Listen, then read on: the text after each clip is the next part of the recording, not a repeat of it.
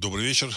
В эфире программа «Русский взгляд» и с вами Владислав Карбанов. Сегодня 6 октября 2023 года, и я вас приветствую в нашем эфире.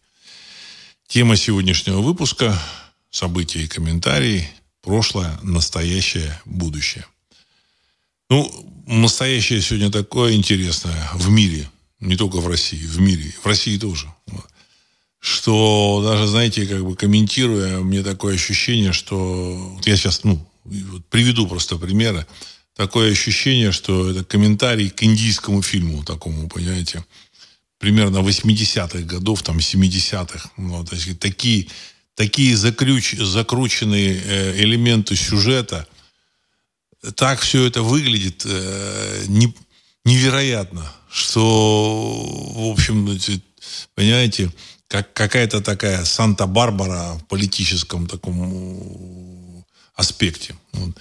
О чем я? Ну, о том, что вот буквально сегодня значит, сообщили о том, что э, Дональд Трамп, бывший президент США, который сейчас планирует выдвинуться на президента США на выборах 24 года, которого преследуют в Америке, против которого то ли 5, то ли там 7 уголовных дел – у которого там куча каких-то каких сложностей, ну вот.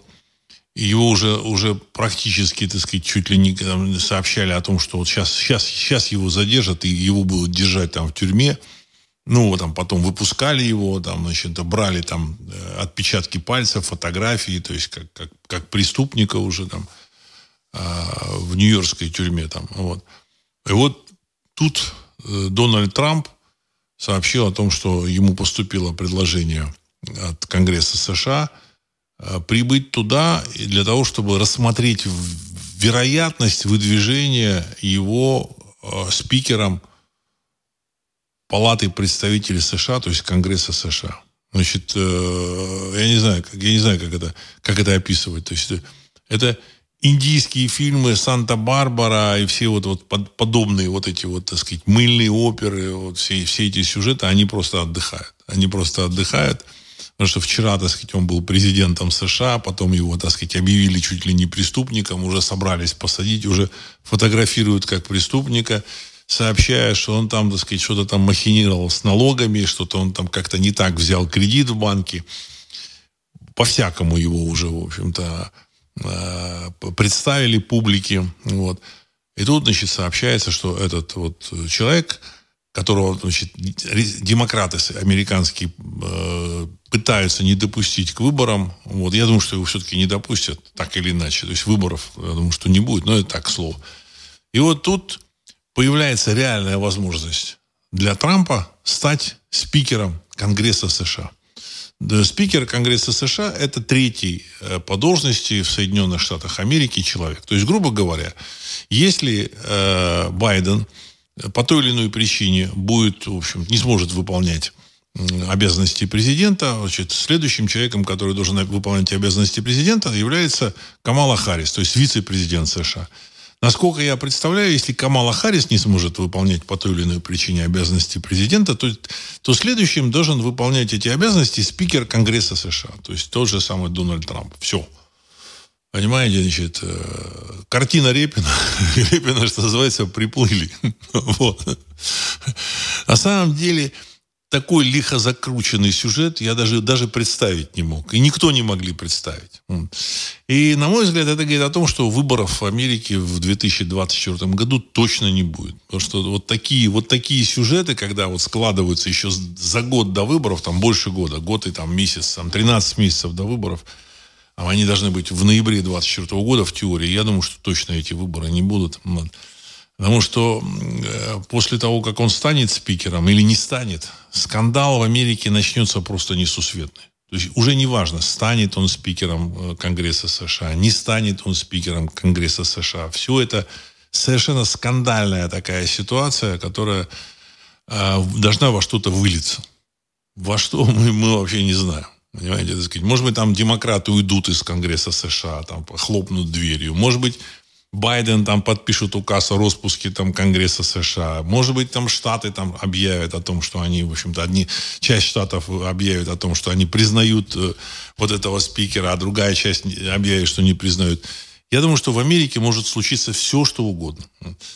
Э, я много раз говорил о том, что события, которые происходят в мире, они, э, в общем-то, узел этих событий, вот основной, вот он на самом деле там, наверху, в Америке. Вот. Связан он с распадом финансовой системы, мировой глобальной финансовой системы, основанной на долларе. А, после прошлого выпуска, после других выпусков мне какие-то люди пишут, какие-то какую-то ересь, типа доллар еще просуществует тысячу лет, еще какую-то там так подобную хрень. Доллар силен как никогда, там, а, а, а рубль сейчас стоит 100, там, доллар стоит 100 рублей за, за, за 100 рублей за доллар и так далее и тому подобное. Ребята, это, в общем, не имеет никакого отношения э, к процессу.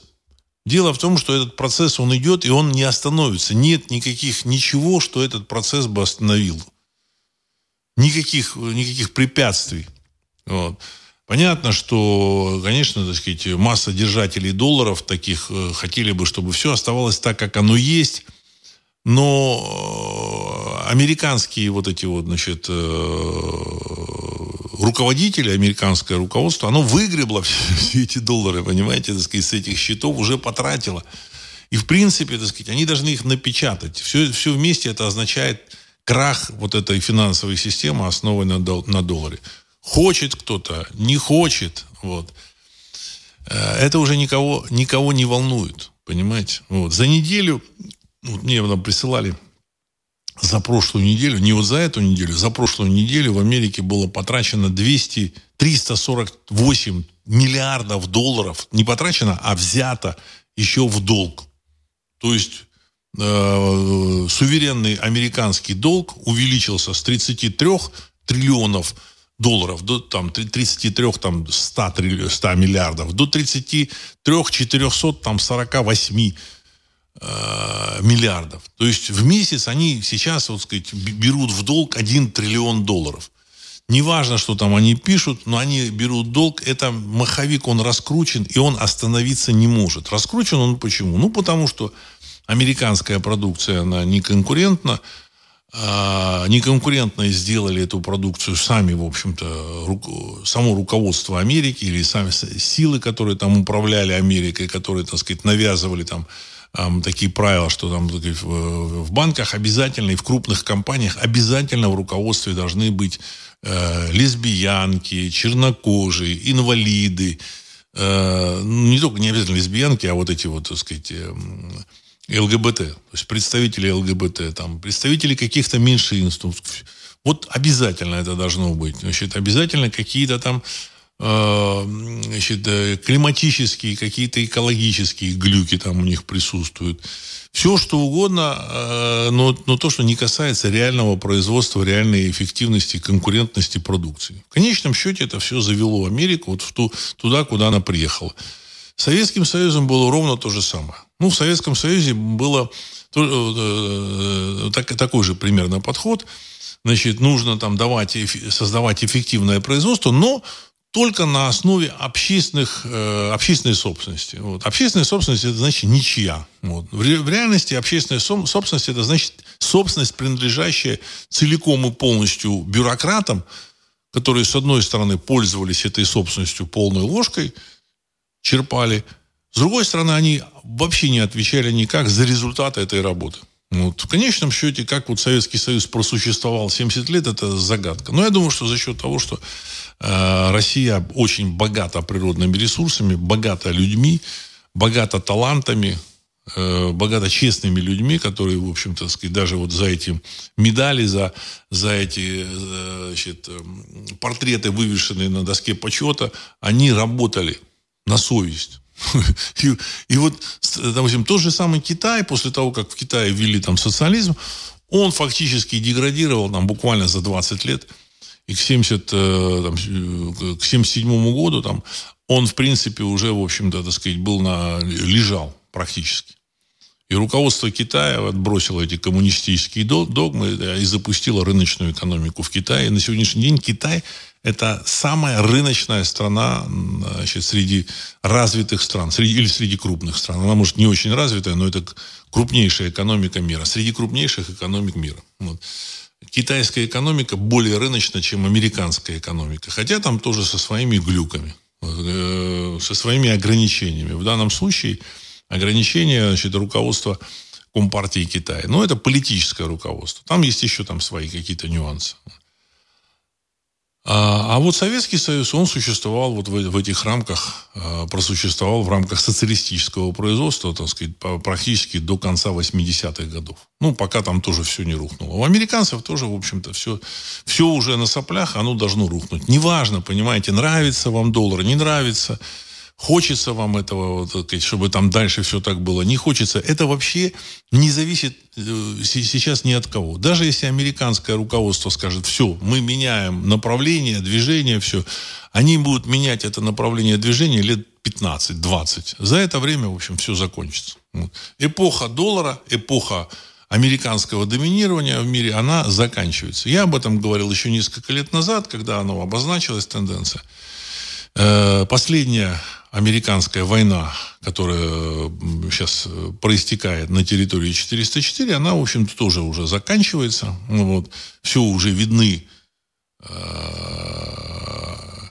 э, примерные, примерные даты окончания этой кампании, там, ну, примерные, а, плюс-минус. Вот. Значит, они могут, конечно, затянуть, там, снабжать эту территорию 404 из последних сил, там, оплачивает э, существование, жизнь вот этих 20 миллионов, которые там живут, их существование, зарплаты там и так далее и тому подобное. Но, в принципе, это, это слишком большая цена. Даже, даже для таких крупных э, экономик, как американская и европейская. Тем более и у той, и у другой есть э, свои огромные сложности. В целом, мы, мы просто наблюдаем то что, то, что и ожидалось. Я еще в прошлом году говорил, что вариантов, что э, Запад, э, Америка, значит, и территория 404 выиграют войну у России, нет. Этих вариантов не существует. Понимаете, это сказать, ну, кроме там прямого предательства. Кроме прямого предательства. Нету. Ну, возможно, там они могли изобрести какое-то супероружие, с помощью которого могли там аннигилировать там Москву. Ну, ну к счастью, они -то этого оружия не изобрели, и шансов на то, что они создадут такое оружие, нет. Ну, помощь инопланетян там тоже, может, какую-то роль могла, могла сыграть. Но я так полагаю, что эти э, силы, они там играют свою игру, они наблюдают. На чьей стороне они сейчас играют, не знаю. Вот. Последний раз мы видели участие вот этих вот, так сказать, так назыв... ну, я назову так называемых инопланетян, они, возможно, не так называемые, в событиях 9.1.1, когда, в общем-то, были уничтожены башни-близнецы в Нью-Йорке. Понятно, что вот эти две, два так, гигантских небоскреба испарились не под э, действием э, земных технологий. Что бы там ни рассказывали, какие там всякие истории не рассказывали, что там якобы там какие-то, какое-то я, ядерное оружие внутри заложили внизу, еще что-то, всякую хрень. На самом деле это, это оружие, так сказать, ино, иного технологического уровня, до которого человеческая цивилизация еще не доросла. И эти небоскребы были в буквальной степени испарены. Вот. Э, уже там разбирали значит, э, различные специалисты, говорят о том, что на, на месте вот этих небоскребах осталась куча э, угле, углеродной пыли. Понимаете, так сказать, ничего нет. Куча углеродной пыли. Ну, это уже, так сказать, другая тема.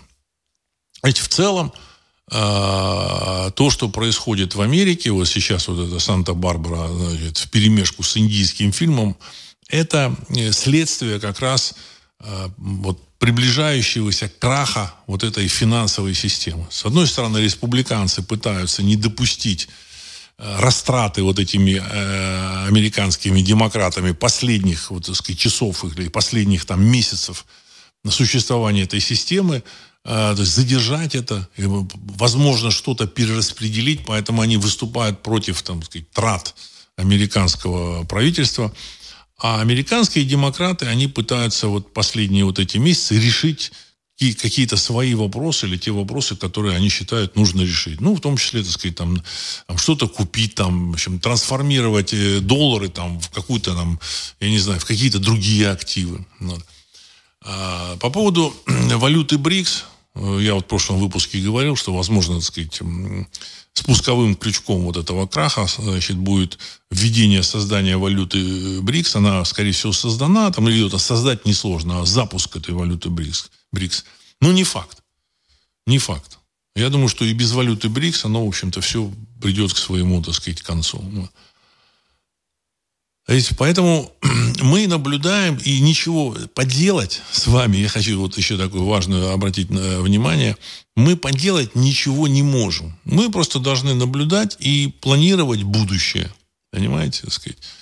Э, задача программы «Русский взгляд» – это реально воспринимать мир и реально понимать, какое будет будущее, и участвовать так или иначе в этом будущем. Значит, Сайт Ариру существует больше 20 лет, и, в принципе, я с самого начала писал о том, что нужно воспринимать мир таким, какой он есть, и пытаться в этом мире занять э, социальные позиции, которые дадут возможность влиять на судьбы э, своего, так сказать, русского народа. Потому что это программа «Русский взгляд», агентство русской информации, АРИРУ, это агентство русской информации, задача и сверхзадача этого проекта была, э, была э, выработка трезвого взгляда или помощь выработке трезвого взгляда на события прошлого, настоящего и планирования будущего. Я так полагаю, что те, э, при всем при том, что голос вот, программы «Русский взгляд», он не очень такой громкий, но тем не менее, мне кажется, как круги на воде, я считал, что э, вот в, в такой программе важен, важен системный подход, а системность э, заключается в чем? В том, что э, правильные, грамотные мысли, они достигают так или иначе э, аудитории, которой она предназначена. Как круги на воде. Знаете, если ты в воду кинули камешек, и, так сказать, если он там а, обладает нормальным каким-то, так сказать, весом, в данном случае, так сказать, от него там идут круги на воде, они доходят туда, куда нужно. И э, эти круги на воде доходят, доходят. Я хочу сказать, что на сегодняшний день а, русское общество, а, оно признало, что России абсолютно не нужна имперская идея завоевания и присоединения всего и вся. Понимаете, так сказать? Э, Россия – это страна, которая достаточно для того, чтобы э, русский народ э, комфортно и перспективно существовал в рамках вот этой современной России. Это, значит, нужно, это, это самодостаточно, понимаете? Вот то, что существует, уже достаточно. Значит, другой вопрос, конечно, территория 404, это историческая территория этногенеза русского народа, предков русского народа, потому что не сразу появился русский народ, в общем-то, так сказать, существовали какие-то, так сказать, предтечи, предки русского народа, вот. И э, вот этот этногенез, история, она происходила вот на, на территории э, нынешнего государства 404. Вот. И поэтому э, здесь нужно к этому относиться, так сказать, совершенно по-другому. То есть одно дело это события на территории Узбекистана, события на территории там, Киргизии, хотя в той или иной степени э, даже э, территория Узбекистана и Киргизии в, какие-то древние времена и, а, и эта территория Казахстана, она тоже являлась территорией, где происходил этногенез предков русского народа. Никаких сомнений нет. Понимаете? Вот. Даже, значит, такой ну, известный факт, там, город Самарканд, это на самом деле значит, имеет тоже, город, э, тоже корень Самар. Вот, так же, как вот э, современная Самара и Самарканд, они имеют это однокоренные э, слова. То есть движение наших предков, оно, в общем-то, сказать, вот оно проходило там, или там проходил там шелковый путь, э, торговый путь с Китаем. Вот. Поэтому а сейчас, вот я, на мой взгляд, русское общество очень спокойно отнеслось к событиям, которые происходят на Южном Кавказе, вот, так сказать, ну, там считается за Кавказе с точки зрения России, а так Южный Кавказ, э, событиям между Арменией и Азербайджаном. Очень спокойное отношение. Так сказать, есть какие-то турбопатриоты, которые там э, там что-то чего-то требуют, какого-то вмешательства, значит, непонятно с какой стороны, но, в общем-то, их голос фактически потерялся в спокойном отношении э, русской публики вот к этим событиям. Значит, э, есть понимание, что и армяне, и азербайджанцы являются соседями и друзьями русского народа, так или иначе. То есть есть какие-то трения, какие-то, так сказать, э, не очень, так сказать, хорошие, так сказать, выходцы из этих республик приезжали, так сказать, в Россию. Ну, в общем-то, не всегда, так сказать, хорошо вели, не, не всегда хорошо ведут. Но, тем не менее, понимаете, жизнь берет свое, и, в общем-то, так сказать, э, э, возрождение России э, руками русского народа, оно идет. То есть это очень хороший такой подход, мне кажется. Нужно дружить со всеми, значит, кто находится на границах с, с Россией. Вот. И эта дружба должна быть взвешенной, без всяких этих самых там эксцессов. А теперь вот сегодня там э, был визит, пока, ну, я видел визит, значит, э, президента Узбекистана в Москву. Значит, ну, я рад, что, в общем-то, так сказать, президент Узбекистана приехал в Москву, там о чем-то договариваться. Другой вопрос, я лично как э, человек, э, для которого важны, важно будущее русского народа, я категорический противник завоза и э, заселения мигрантами оттуда, из Узбекистана, из Таджикистана в Россию. Категорически.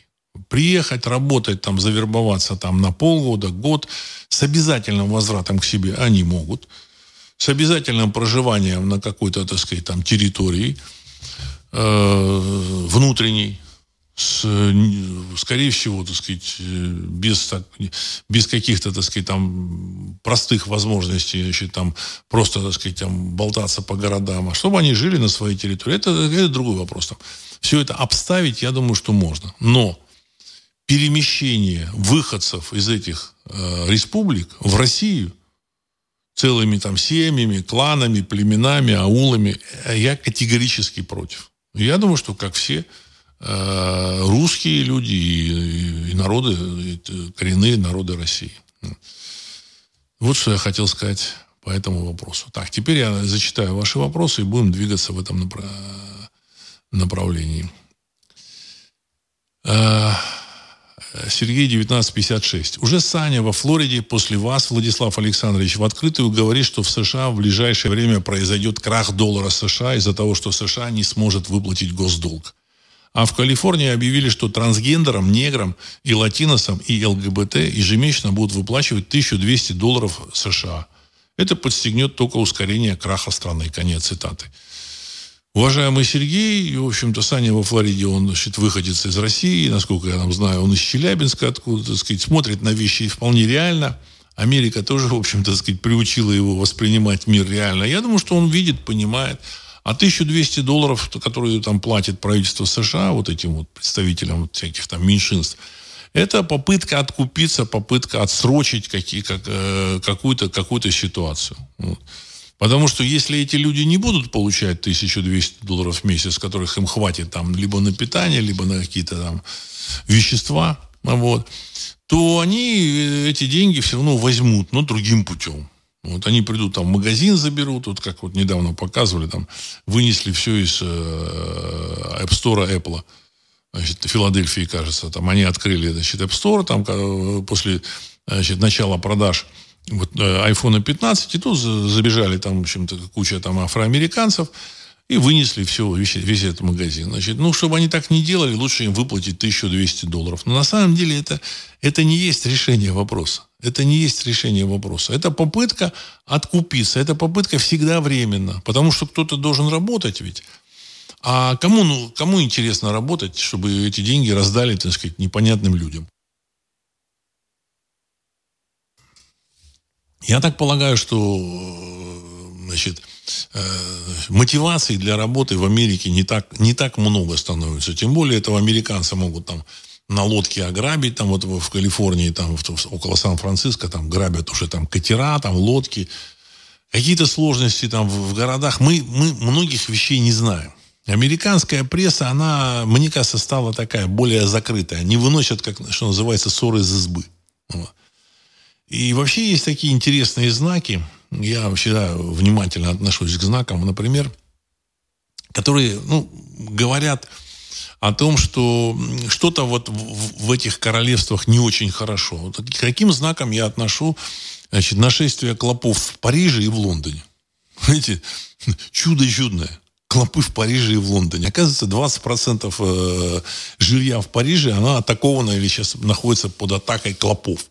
20% не только жилья, жилье, гостиницы. Я предполагаю, в Лондоне та же самая история. Причем с клопами бороться очень тяжело. Что это за явление? Я, я так полагаю, что это такое явление, с одной стороны, вроде бы там медицинского, там санитарно-гигиенического порядка, а с другой стороны, знаете, ощущение, что это явление метафизического порядка. Метафизического порядка. Вот. И так же, как, вот, допустим, вот, там, сказать, разрушение всяких статуй, каких-то флагов особо больших. Если просто там флаг порвался, ну, хрен с ним. Но когда особо большой флаг, там, допустим, территории 404 где-то разорвался – это уже знак. Когда, так сказать, ладья там в Киеве тоже рухнула, это знак. В Америке тоже такой флаг разорвался. Этот знак был, если не ошибаюсь, не ошибаюсь в прошлом году. Так. Значит, Вилков. По телеку опять крутят про гениального Щусева в честь его 150-летия. При этом полсюжета про Зиккурат и его ценность для народов России. Видимо, часть групп наверху отлично понимает, что это такое и что его надо убирать для победы России – а другие упорно за него держатся и боятся этого будущего. Конец цитаты. Спасибо большое, очень хороший вопрос. Я так полагаю, что тема Зикурата запущена, кстати, была агентством русской информации еще там в 2004 или в 2005-2004 году. Вот, значит, на эту тему было сделано более 30 серьезных материалов, где было все разобрано очень подробно с точки, э, с точки зрения понимание оккультных основ вот этого сооружения, его, так сказать, э, истоков вот этого сооружения. Вот. И э, сейчас пытаются товарищи оправдать э, это сооружение, значит, гением Щусева, там, каким-то, так сказать, откровением Щусева, какой-то, так сказать, особой ценностью художественной и так далее и тому подобное. Э, ну, это означает, что да, вопрос о демонтаже этого сооружения, он встает. Тем более, что Советский Союз, который, вот, э, который венчало вот это вот, сказать, оккультное сооружение, вот это, в общем, там, башня магическая, он распался. То, что сейчас происходит на территории 4, 404, вот это элементы распа, это а, противостояние значит, России и территории 404, это все элементы распада Советского Союза. Не нужно думать, что это какая-то специальная война, война какая-то между там двумя народами. Это все один и тот же народ который живет на этой территории и жил так на протяжении последних нескольких, нескольких тысяч лет. Хотя официальная историография рассказывает о том, что славяне тут прибыли э, в, в седьмом веке там, в Новгород, а и на Ильмень, на Ильмень приехали, прибыли словени там, из этого, из э, э, Поморья, вот, значит, э, Балтийского, ну, вот, э, западного Поморья. Вот. А, значит, с территории там рядышком там с э, Данией, вот. А на самом деле, конечно, все не так. Наши предки жили на этой земле всегда. Понимаете, сколько вот э, можно заглянуть там в глубокое прошлое всегда. Но понятно, что историография царская, э, она пыталась, пыталась доказать свое, эти как бы, первородство на этой территории. Что сначала да, они пересел... переселенцы были, иммигранты. Там же вот так, так это все ведется. И переселенцы, и иммигранты. А потом они позвали еще одного иммигранта под именем Рюрик. Ну вот. И дальше вот эти иммигранты сотворили здесь, и народы всякие, которые здесь жили, они сотворили вот это вот, так сказать, э, государство. Государство. Так сказать, как они государство назвали, они там, вот, там избегают. Э, вот. И дальше, и дальше вот оно, значит, под Рюриком, оно, это государство стало, значит, под дланью вот этого монарха, оно, это государство стало развиваться.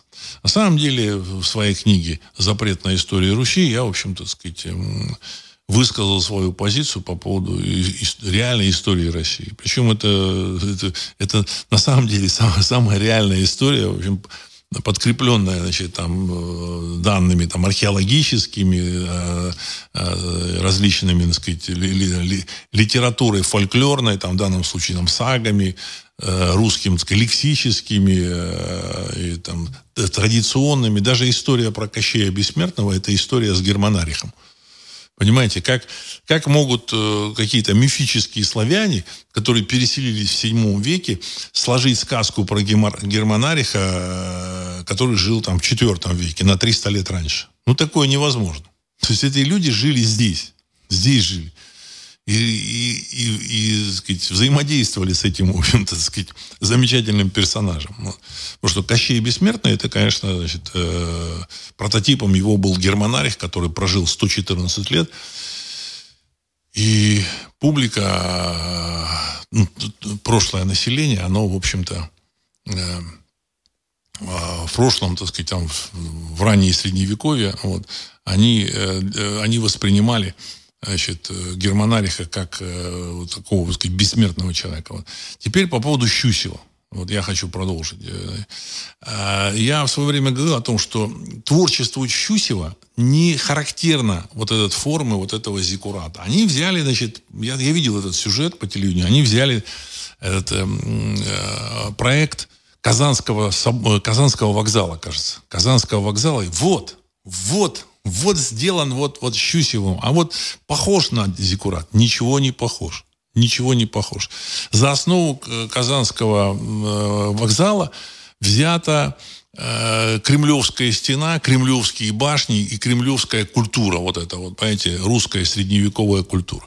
Зикурат никакого отношения к русской средневековой культуре не имеет. Это сооружение 12 на 24 метра. То есть, грубо говоря, сооружение, выдержанное в, в соотношении, так сказать, там, один, ну, в 12-ричной системе, потому что у этих древних шумеров была 12-ричная система. И, соответственно, так сказать, это Щусев, ему, видимо, сказали про эти соотношения. Чтобы не ошибиться, он сделал 12 на 24. Ну, не ошибиться, понимаете? Чтобы там не пересчитывать, калькуляторов тогда не было. Форма, все, все говорит о том, что все это, э, это сделано на основе каких-то, значит, каких-то, какого-то кубизма. Древнего кубизма. Потому что вот эти, так сказать, древние вот эти шумеры в своих, в своих зикуратах, они а, следовали вот этим, вот, так сказать, вот этим традициям такого, в общем-то, восточного, я не знаю, может, не восточного, как, как назвать, термина такого нет, древней шумерского кубизма или древнеассирийского кубизма, хотя ассирийцы, может быть, тут, тут, и, и ни при чем. Но, но в целом вопрос, э, в общем-то, стоит. Стоит. Если Советский Союз вы разваливаете, значит, решили, что все, пора с ним заканчивать, значит, нужно убирать, демонтировать этот замечательный, в кавычках, зикурат. Его можно демонтировать и перенести на какую-то окраину, ну, которая там, так сказать, я не знаю, с трудом воспринимается как Россия. Значит, э, я думаю, что даже в Калининград не стоит его переносить. Но я думаю, что подумать нужно на эту тему. Подумать нужно на эту тему. Там в России, кстати, есть у России, значит, России принадлежат какие-то территории а, в Палестине, то есть в Израиле, вот, значит, которые так или иначе значит, являются собственностью а, российского государства или, так сказать, РПЦ. Там вот, я помню, там Кирилл, патриархер, он заявил о том, что это историческое наследие Зикурат. Ну вот пусть это историческое наследие возведут на подворье в Израиле у себя. Зачем на русской земле это историческое наследие, которое к русскому народу никакого отношения не имеет, скорее всего, с помощью этого так называемого наследия проводят и камлают, они дальше продолжают, так сказать, воздействовать. Ну, я думаю, что вот вариант такой вот Единственное, так сказать, вряд ли евреи, так сказать, израильтяне допустят это. Но это, в общем-то, так сказать, это дело РПЦ. Пусть они договариваются, с израильтянами. Могут в Антарктиду перенести. Тоже, в общем, вариант. Он же там ездил, этот, э, патриарх Кирилл, в Антарктиду. Все. А даже на новую землю, я думаю, что не нужно. Не нужно. В Антарктиду можно. Есть еще, как бы, так сказать, пара там в Атлантическом океане каких-то островов. Могут там с кем-то договориться. В общем, э, это, это, это сооружение нужно переносить. Все. Так, с уважением Александр Волков. Совет Думы на, Госдумы на ближайшем заседании обсудит вопрос о, об отзыве ратификации договора о всеобъемлющем запрещении ядерных испытаний, сообщил Володин. Отзыв ратификации ну, договора о ядерных испытаниях соответствует интересам РФ. Это будет зеркальным ответом США, не ратифицировавшим договор. Конец цитаты. Спасибо большое, Александр. В общем-то, Тут вот еще Сергей, э, значит, 1956, он тоже, так сказать, примерно такой же вопрос задал. Я просто их объединю. Э, президент РФ определил два события, по которым Россия применит ядерное оружие. Первое – атака ядерной державы с применением ядерного оружия. Второе – угроза существованию России. Конец цитаты. Ну, значит, вот я их объединю. На самом деле, э, выход из этого договора означает, что Россия, в принципе, готова э, к применению ядерного оружия. На самом деле, это такой серьезный знак. Привет американцам, потому что, ну, понятно, что в российском руководстве огромное количество людей – в, в пирамиде власти э, капиталы, семьи, у которых значит, находятся так сказать, на Западе. Но в целом э, противостояние достигло такой точки отметки, что э, решается вопрос. Либо это сказать, дальнейшее противостояние, оно наносит ущерб российским Э, российскому существованию, российским интересам. И, в общем-то, в этом случае значит, ядерная, ядерный удар будет неминуем. Либо американцы, в общем-то, сказать, сливают воду. Ну, или притормаживают. Вот. Значит, а, по поводу того, что вот, а, вот Сергей написал о том, что две, две причины есть для нанесения или э, ответного удара, или для нанесения ядерного удара со стороны России. Там атака – или угроза существованию России. Здесь я хочу сказать, что на самом деле вот весь этот э, э, концепция, концепция использования ядерного оружия, она, в общем-то, не стоит даже той бумаги, на которой написано. Но это, это мое личное мнение. Потому что э, Россия сейчас поставлена в такую ситуацию, что э, в случае э, вот возникновения какой-то ситуации никто в эту концепцию заглядывать не будет.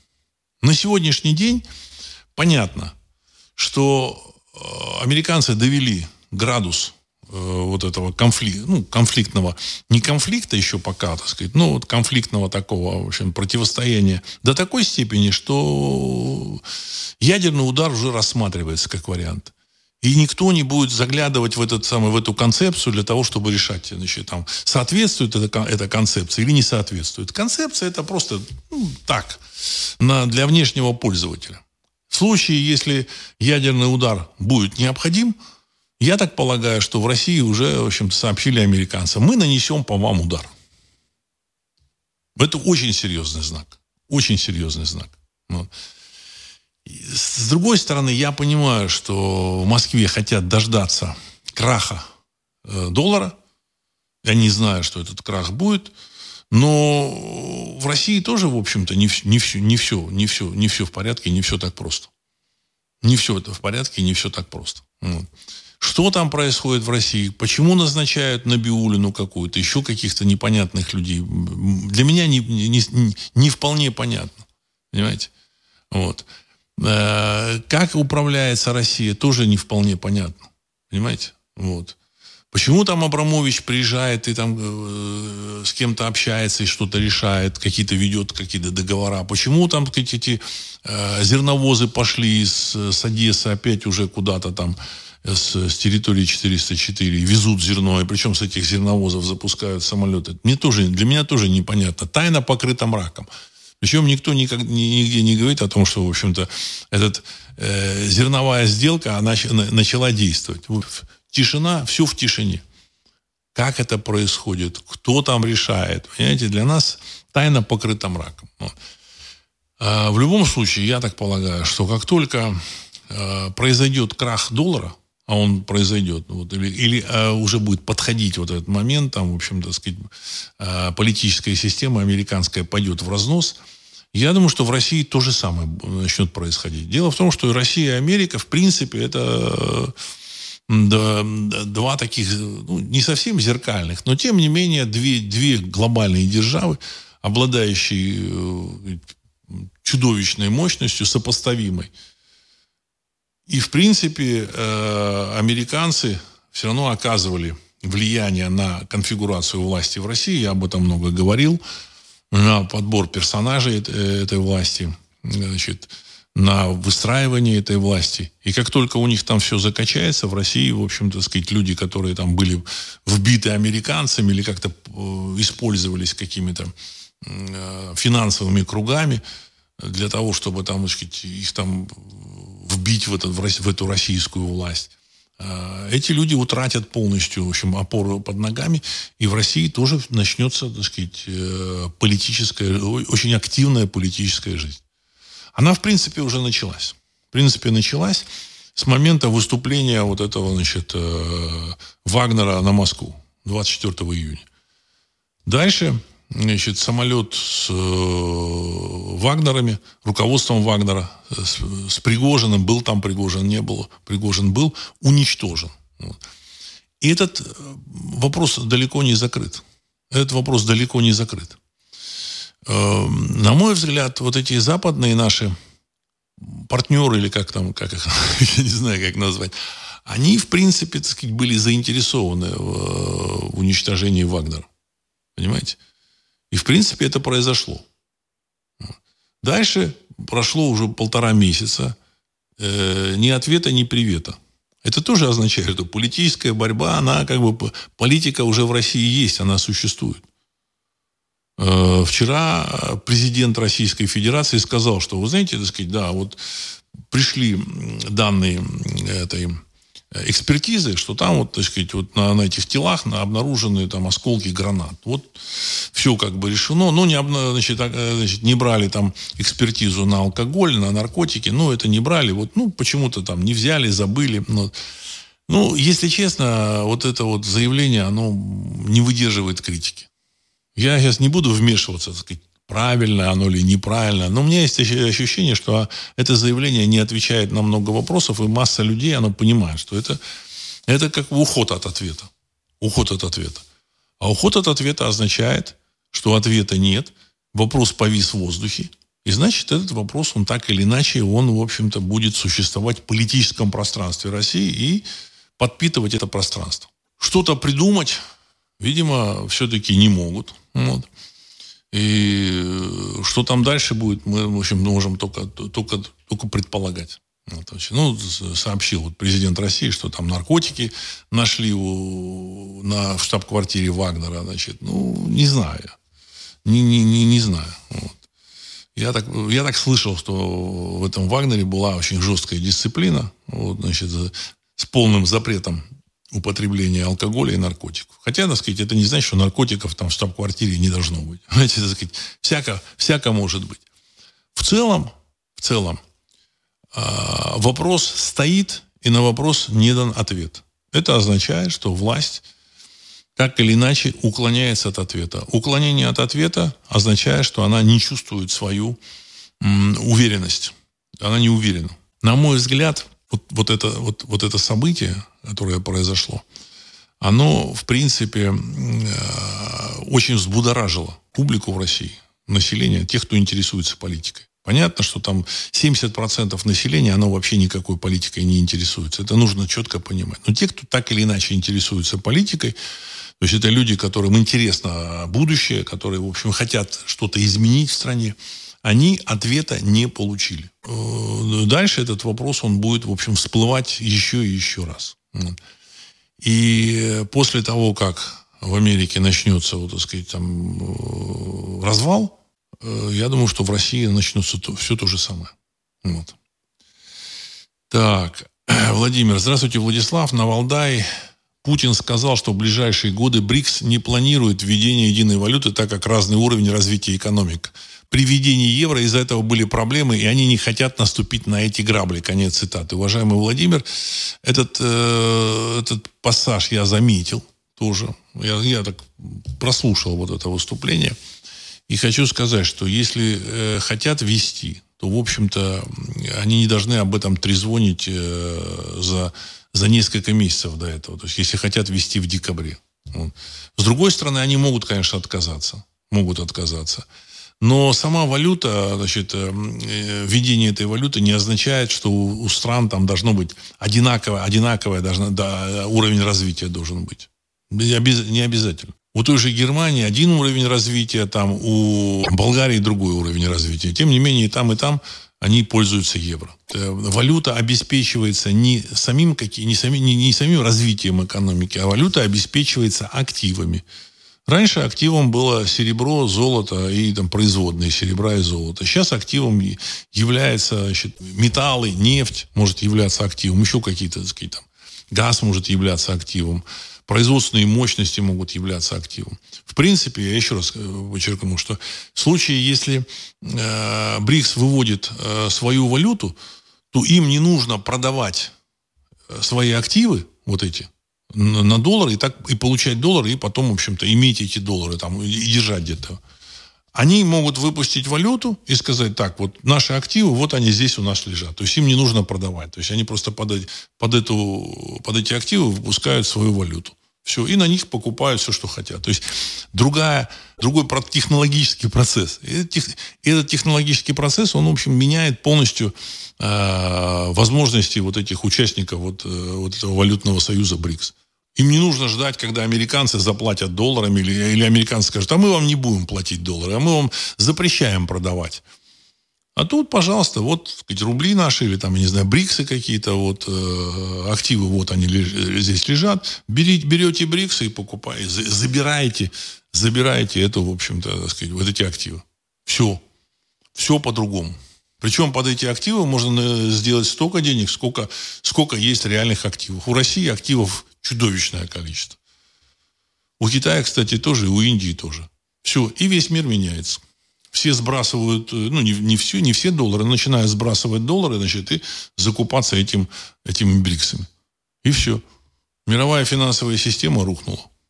Это один из сценариев. Какой он будет на самом деле, не знаю, можем только гадать. Э, Индия, здравствуйте, Владислав Александрович. Дело двинулось. В Госдуме внесли законопроект о запрете иммигрантам работать в шасси, в такси, школах и больницах. Сегодня во всех новостных лентах. Конец цитаты. Ну, информация такая э, выглядит оптимистично. Ну, значит, одно дело э, внесли законопроект, другое дело принять этот законопроект. Значит, с точки зрения э, пиара можно внести любой законопроект. Там, хоть закон, законопроект о безвозмездной раздаче всем гражданам России по, по 10 миллионов рублей. Взял какой-то там депутат, там сказал, вы знаете, я вношу законопроект всем внести, так сказать, всем раздать по 10 миллионов рублей, потому что это, в общем-то, та, по 100 тысяч долларов это та сумма, которая, так сказать, э, ну, которая полагается на каждого гражданина в соответствии с наличием активов у России. Они, они есть, эти активы. Внести можно, понимаете, так сказать, принять этот закон и исполнить его, это уже, так сказать, другой вопрос. Я так полагаю, что лобби, э, которое работает над, над тем, и работало над тем, чтобы завести в Россию как, больше, больше, как можно больше мигрантов, оно, в общем, так сказать, сидит на такой серьезной, подкид, на, на серьезной подпитке, и оно будет сопротивляться. Ну, а так, чтобы значит, эм, склонить общество, так сказать, эм, к тому, что, ну вот, видите, наверху слышат, слышат нас, ну, для этого могут там внести законопроект. Опять же, кто там внес этот законопроект? Что там будет дальше? Я лично считаю, что мигрантам нужно работать на каких-то там а, специальных работах, там стройка, вот, значит, э, системно. Они должны быть там, должны набираться, системно работать на этих стройках, а не так, чтобы завезли их там миллион человек, и все, идите ищите работу. Не, ребят, это, это не, все не дело и переселять вместе с семьями, выплачивать всякие, так сказать, там эти деньги, там материнские, там землю выдавать. Вы знаете, да, что в России, так сказать, э, женщина, родившая, э, семья, э, у которой родилось трое детей, они имеют право на э, участок земли. Бесплатно. Понимаете? Бесплатно на выделение участка земли. Поэтому зачем так сказать, наша земля должна раздаваться бесплатно каким-то замечательным, очень хорошим мигрантам? Я очень хорошо отношусь к, к узбекам, считаю их очень трудолюбивыми людьми, честными, так сказать, там, ответственными. Но, опять же, зачем они должны получать землю в России? Они же эту долю, как бы сказать, забирают у представителей, у русского народа. Это земля нашего народа. Понимаете? С, какого, с какой стати? С какой стати? Они же не, не выдают русским эту землю свою. В Узбекистане, там, в Таджикистане не выдают. Мы можем очень хорошо дружить с ними, все, никаких проблем нет. Но этот вопрос, он такой очень серьезный. Вот. Сергей Самара, добрый вечер. Как по-вашему, уход с долларовой системы вписан в процессы сокращения населения, гибор... гиборгизации? Какой процесс выше? Один ли у них хозяин? Или процессы скорее конкурируют? Конец цитаты. Я думаю, что это, в общем-то, сказать, совершенно разные процессы. Долларовая система – это просто мыльный пузырь, который был раздут, сознательно значит, оккупировались все возможные попытки создать параллельные там, расчетные системы – и, в принципе, этот пузырь, в общем-то, достиг сказать, невообразимого размера, и он должен лопнуть. Отношение к э, численности населения, к сокращению населения, это, в общем-то, совершенно другой вопрос. А, Александр Волков. Россия в ответ на просьбу армянской стороны поставила в Армению 15 тысяч тонн бензина и 20 тысяч тонн дизельного топлива. МИД РФ. Конец цитаты. Ну, я хочу сказать, что Россия, в общем-то, выдерживает э, свое место в мире. Я еще раз хочу сказать, не нужно вмешиваться во взаимоотношения в других странах. Я вообще считаю, что и в Сирии и России делать нечего. Нечего в Сирии делать. А в Сирии находится, я думаю, что потому что есть там предсказания, что в России там будут изменения, когда там, и Ванга сказал, еще Сирия не пала. Вот типа, когда пойдет Сирия, тогда будут изменения.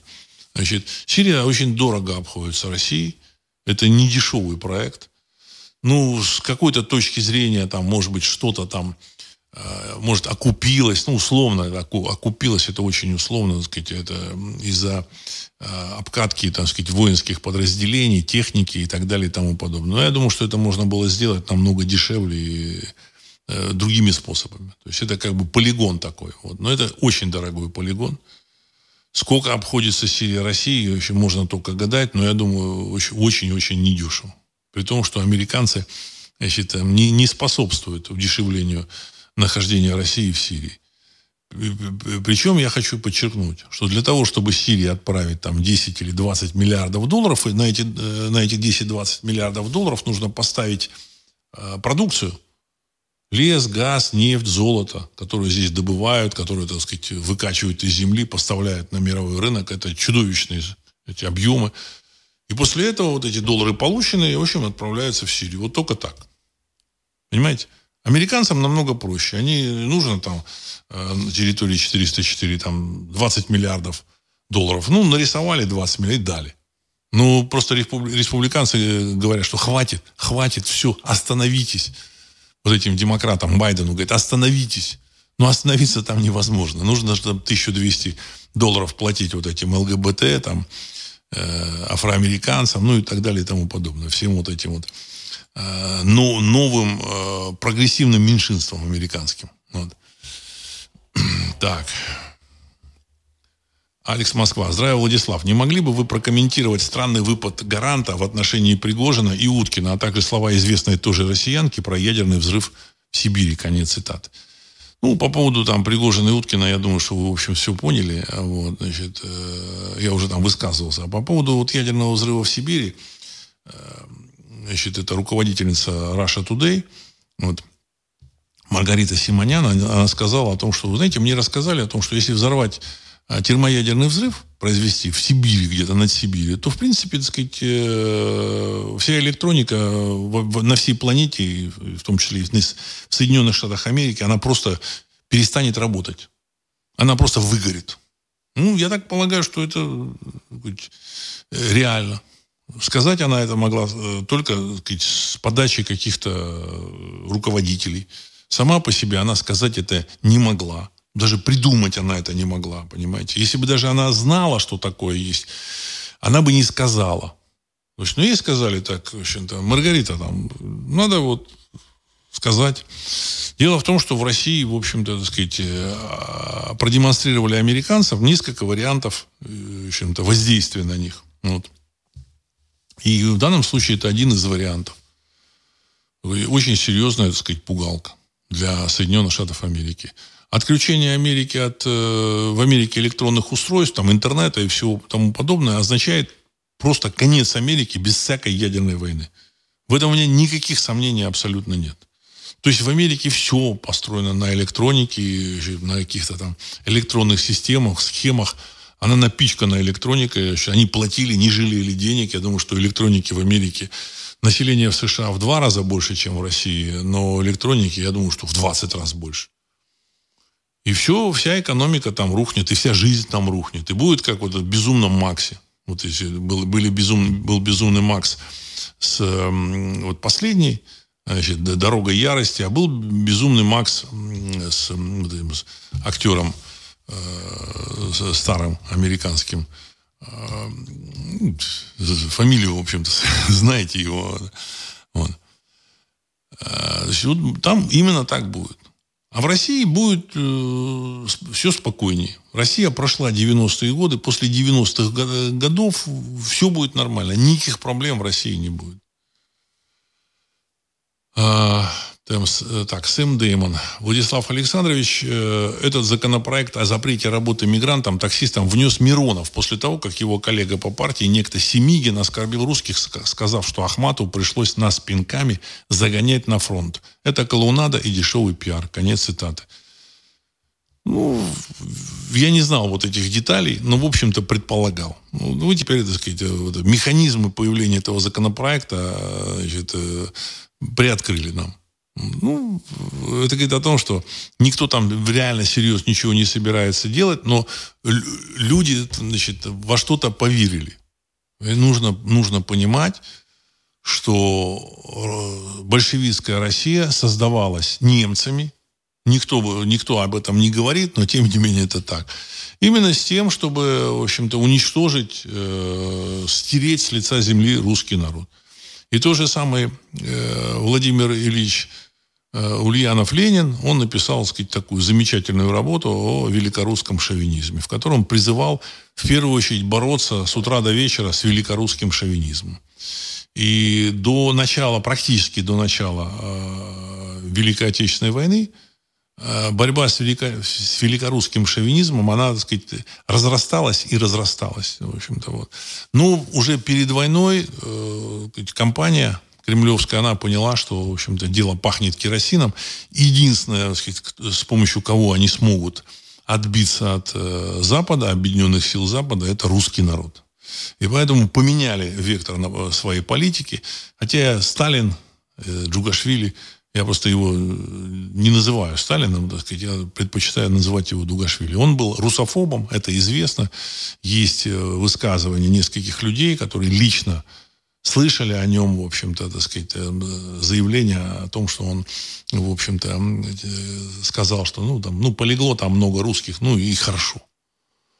Ну, кроме, кроме вот этих, так сказать, ну, да, Мел Гибсон, да, «Безумно Максе». Кроме этих там не, ну, недоказанных, условно недоказанных заявлений, хотя там много чего, так сказать, есть разборы там его еще это, всяких работ э, юношеских у, так сказать, Джугашвили, есть, э, есть еще э, борьба, уничтожение русской партии, русской партии в, в, в ВКПБ. То есть, когда группа Э, деятелей значит, Ленинградского обкома партии решила э, предложить создать русское, русское значит, э, отделение ВКПБ. То есть в Советском Союзе было ВКПБ, было там, значит, ну, или там, это потом стало КПСС, была Компартия Грузии, Компартия Армении, Компартия Азербайджана, Компартия Э, Киргизии, Узбек, ну, всех, вот всех республик, включая Эстонию,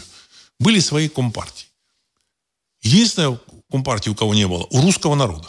И вот когда группа вот этих вот, так сказать, деятелей э, партийных, серьезных, так сказать, деятелей из Ленинграда, вот, во, главе там с первым секретарем Ленинградского обкома партии Попковым, кажется, ну, там могут сведения быть не совсем такие, она вынашивала идею создания э, русской, так сказать, ВКПБ, вот, э, значит, коммунистической партии э, России.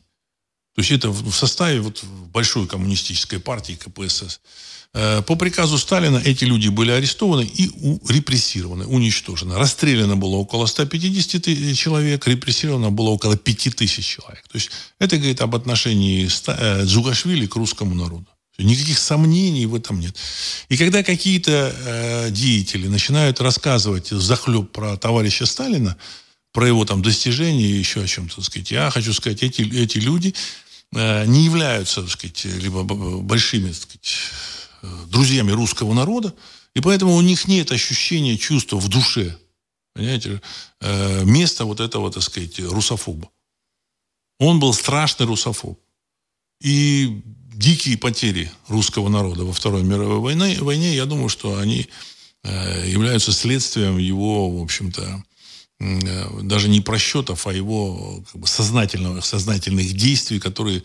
Или бездействия. То есть это тоже как бы... Бездействие – это тоже вариант действий, при котором э, погибли так сказать, массы русских людей. Я сейчас в детали не буду там углубляться. Тут в России существует запрет на, на это дело. Существует запрет.